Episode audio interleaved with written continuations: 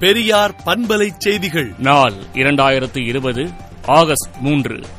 தமிழக மக்களின் நலனுக்கும் மாணவர் சமுதாயத்தின் நலனுக்கும் எதிரான புதிய கல்விக் கொள்கை இரண்டாயிரத்து இருபதை தமிழக அரசு ஏற்றுக்கொள்ளக் கூடாது என்றும் தமிழக அமைச்சரவையை கூட்டி தீர்மானம் நிறைவேற்றுக என்றும் மதசார்பற்ற முற்போக்கு கூட்டணி கட்சிகளின் தலைவர்கள் முதலமைச்சருக்கு கடிதம் எழுதியுள்ளனர். உலகளவில் கொரோனா வைரஸால் பாதிக்கப்பட்டவர்களின் எண்ணிக்கை ஒரு கோடியே எண்பத்தி இரண்டு லட்சத்து இருபத்தாறாயிரத்து எண்ணூற்று பதினொன்றாகவும் இறந்தவர்களின் எண்ணிக்கை ஆறு லட்சத்து தொன்னூற்று இரண்டாயிரத்து நானூற்று முப்பத்து நான்காகவும் இந்தியாவில் பாதிக்கப்பட்டவர்களின் எண்ணிக்கை பதினெட்டு லட்சத்து மூன்றாயிரத்து அறுநூற்று தொன்னூற்று ஐந்தாகவும் இறந்தவர்களின் எண்ணிக்கை முப்பத்தெட்டாயிரத்து நூற்று முப்பத்தைந்தாகவும் தமிழ்நாடை பொறுத்தவரையில் பாதிக்கப்பட்டவர்களின் எண்ணிக்கை இரண்டு லட்சத்து ஐம்பத்தி ஏழாயிரத்து அறுநூற்று பதிமூன்றாகவும் இறந்தவர்களின் எண்ணிக்கை நான்காயிரத்து நூற்று முப்பத்தி இரண்டாகவும் உயர்ந்துள்ளது. மத்திய அரசின் புதிய கல்விக் கொள்கையின் மும்மொழி கொள்கை திட்டத்தினை தமிழ்நாட்டில் அனுமதிக்க மாட்டோம் என்றும் இருமொழி கல்விக் கொள்கையே தொடரும் என்றும் தமிழக முதல்வர் எடப்பாடி பழனிசாமி தெரிவித்துள்ளார்.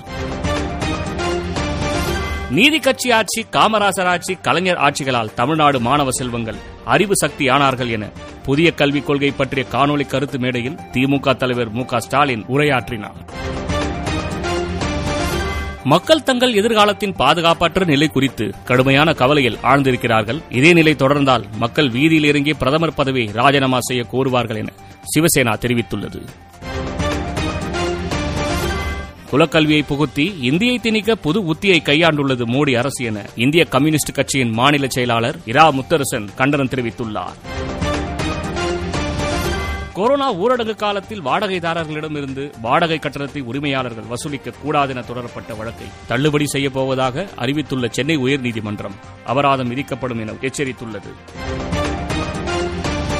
வளிமண்டல மேலடுக்கு சுழற்சி காரணமாக தமிழகத்தில் பதிமூன்று மாவட்டங்களில் மழைக்கு வாய்ப்பு உள்ளதாக வானிலை ஆய்வு மையம் தெரிவித்துள்ளது.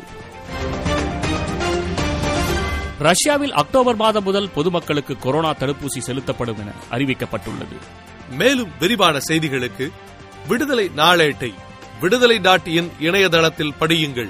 பெரியார் பண்பலை செய்திகளை நாள்தோறும் உங்கள் செல்பேசியிலேயே கேட்பதற்கு எட்டு ஒன்று இரண்டு நான்கு ஒன்று ஐந்து இரண்டு இரண்டு இரண்டு இரண்டு என்ற எண்ணுக்கு பெரியார் எஃப்எம் நியூஸ் என்று வாட்ஸ்அப் மூலம் செய்தி அனுப்புங்கள்.